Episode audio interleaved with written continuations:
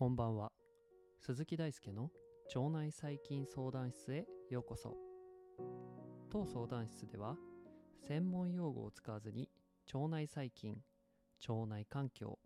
腸活の最新情報をお届けしています。それではお腹の中の世界へご案内いたします。はじめまして。現在腸内細菌の研究をしている鈴木大輔と申します。腸内環境腸内細菌腸活に関する情報発信をブログポッドキャストを通してスタートします。このポッドキャストでは自己紹介と相談室の設立の目的をお話しいたします。最後までお付き合いいただけるととっても嬉しいです。それでは早速自己紹介から始めていきます。改めてはじめまして鈴木大輔と申します。現在腸内細菌と人の病気の関係を研究しています。以前は4年間微生物の代謝物まあ、つまりですね微生物が何か、えー、食べてですね出てくるもの。まあ人間に例えるならばうんちですね。に関する研究をしていました、えー、過去ですねどのような研究を行ってきたかに関しては、えー、ノートの方にリンクを貼っておきますので、えー、そちらから、え気になる方はご覧ください、え腸内細菌を含めたですね、え普段触れているんだけれどあるいはすぐそこにあるんだけれど見えてない世界について知ることがとっても大好きです。なんかその知識というか勉強をしただけで次の日目が覚めてみるとそこは全く違う世界であるみたいなイメージですかね。そんな感じで、えー、私は腸内細菌の研究をしています。はい。それでは続いて、えー、この記事のまあその主題であるこの腸内細菌相談室設立の目的についてお話しできればと思っています。え目的はシンプルで2つです。1つ目は、えー、まあこれ目的というか理由なんですけれど、えー、友人、えー、知人から、え腸内環境、え腸内細菌についての質問を受けることが最近多いからっていうところともう一つはちょっと広く研究者と一般の方を結ぶ現役の研究者が少ないというこの2点が、えー、理由としてあって、まあ、この質問に答えたり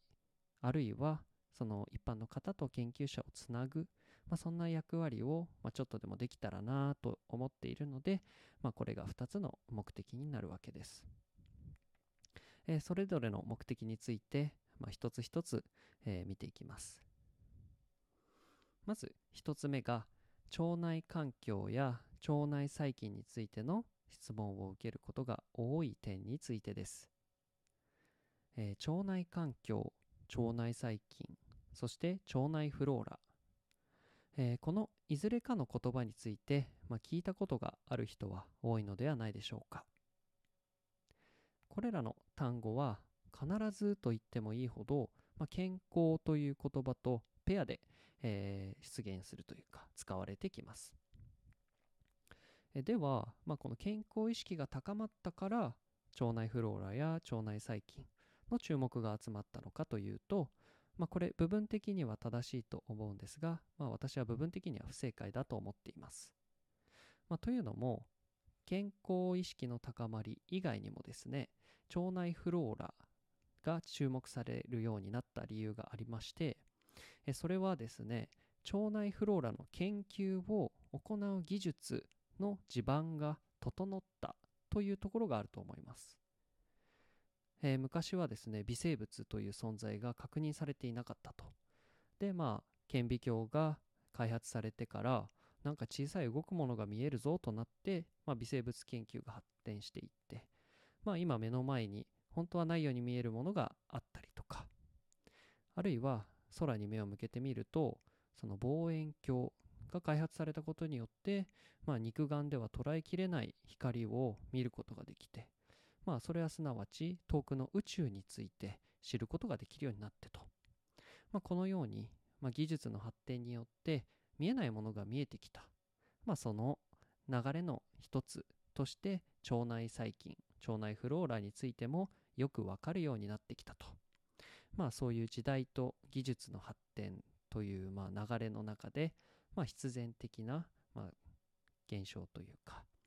なのではないかと考えてます。で、まあ、最後にもう一つですね原因として、まあ、最近の日本人の最近っていうのはあのバクテリアじゃなくてリッセントリーの方の細菌ですが、えー最近のですね日本人のお腹の調子は悪いというのがあります、えーここでいくつか、まあ、エビデンス証拠を挙げておくと例えば国立がん研究センターによる2019年の報告では、えー、がん罹患率はです罹患数ですねは日本において男女総計でトップが、えー、がん大腸がんと。あとは、まあ、その病気というほどでもないんですけれど、まあ、厚生労働省による2019年の報告ではその便秘の方は男性で25.4%つまり男性の4人に1人がで女性ではもっと多くて43.7%、まあ、ざっくりとですが、まあ、約半数の女性がこの便秘というですね、まあ QOL を下げてしまうようなお腹の悩みを抱えています。あとは潰瘍性大腸炎ちょっと難しい名前ですね。やクローン病というですね、まあ、いわば難病と呼ばれる、まあ、抜根的な治療方法がないような、えー病気の患者数。これもお腹の病気です。は、えー近年増加傾向にあります、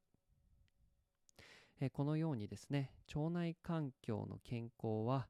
あるいは、えー病気は日本人にとってもはや他人事ではない。そんな時代となっております、えーまとめるとですね、まあ、これから述べるような3つの点で今腸内フローラ腸内細菌あるいは腸活が注目されてきています。まず1点目これは健康意識が高まってきたという点、え2点目は技術的に腸内フローラの研究が可能になってきた、え3点目が日本人のお腹の調子が最近良くないと。こういった理由で、えーこのような質問を私がよくいただくようになったのではないかというふうに思ってます。はい。ではちょっと長くなったんですがもう一つ、えーの理由ですね、えー研究者と一般の方を結ぶ現役の研究者が少ないというところです。えまあこれに関してはですね腸内環境の分野に限らず多くの専門領域に言えることです、まあ、いわば実験研究を行うですね情報の、まあ、一次生産者とも言うべき研究者と一般の方との間に情報の分断があると私は考えています。まあ、これちょっと堅苦しい言い方をしてしまいましたが、まあ、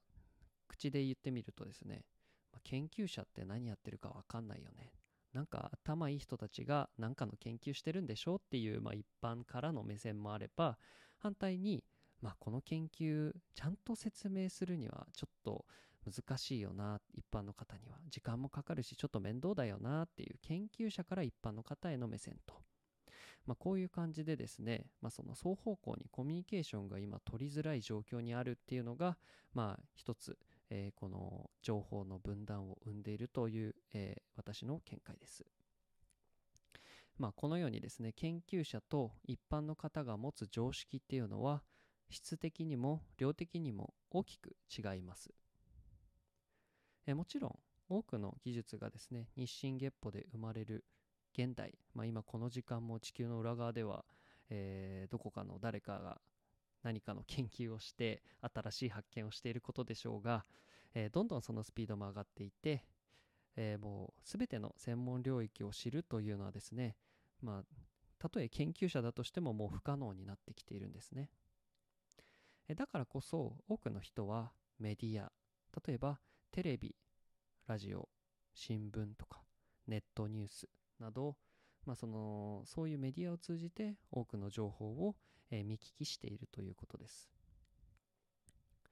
えまあ、こうやってメディアという、まあ、一種のフィルターを通した情報っていうのは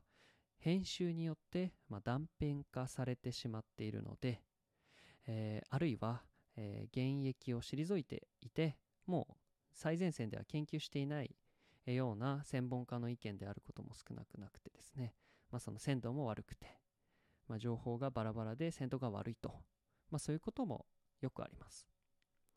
えーだからこそ研究者がオウンドメディアというですね、まあ、いわば自分のメディアを持つことによって、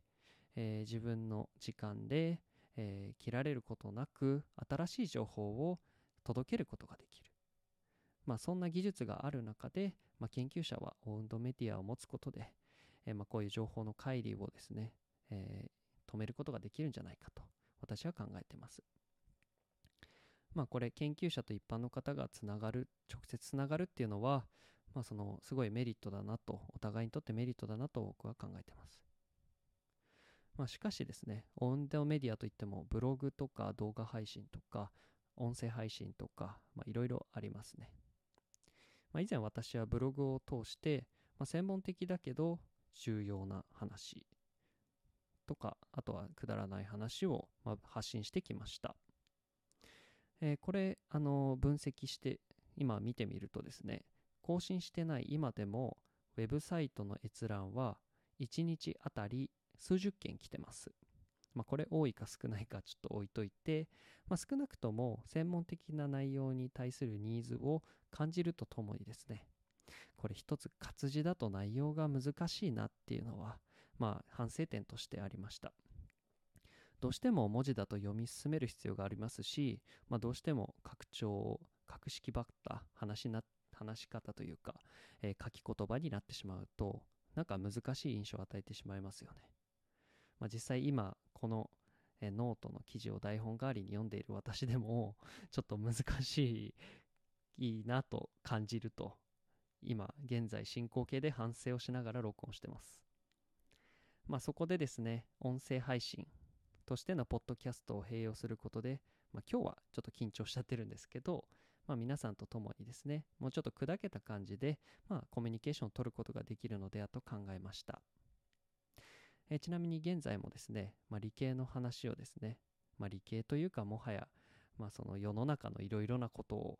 優しく面白く解説することを目的としたですね、まあ、理系のりというウェブサイトは生存しているのでですね、えーノートにおすすめの記事を一つだけ添付しておきます。もしよかったら行ってみてください。はい。ということでですね、長々と話してしまいましたが、えー今後ですね、定期的に腸内細菌に関するですね、最新の情報をお届けするとともにですね、えー皆様とコミュニケーションを取れたら嬉しいです。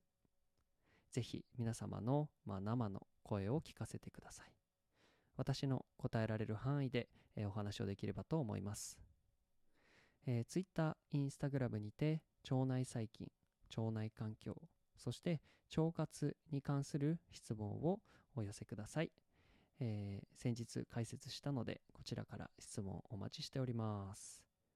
えーそれでは非常に長くなってしまいましたが、えー自己紹介と相談室解説の意義についてでした。えー今日も一日お疲れ様でした。本日の内容は以上になります。お越しいただきありがとうございます。もしよければ、ポッドキャスト、ノート、ツイッター、インスタグラムのフォローをどうぞよろしくお願いいたします。それでは、おやすみなさい。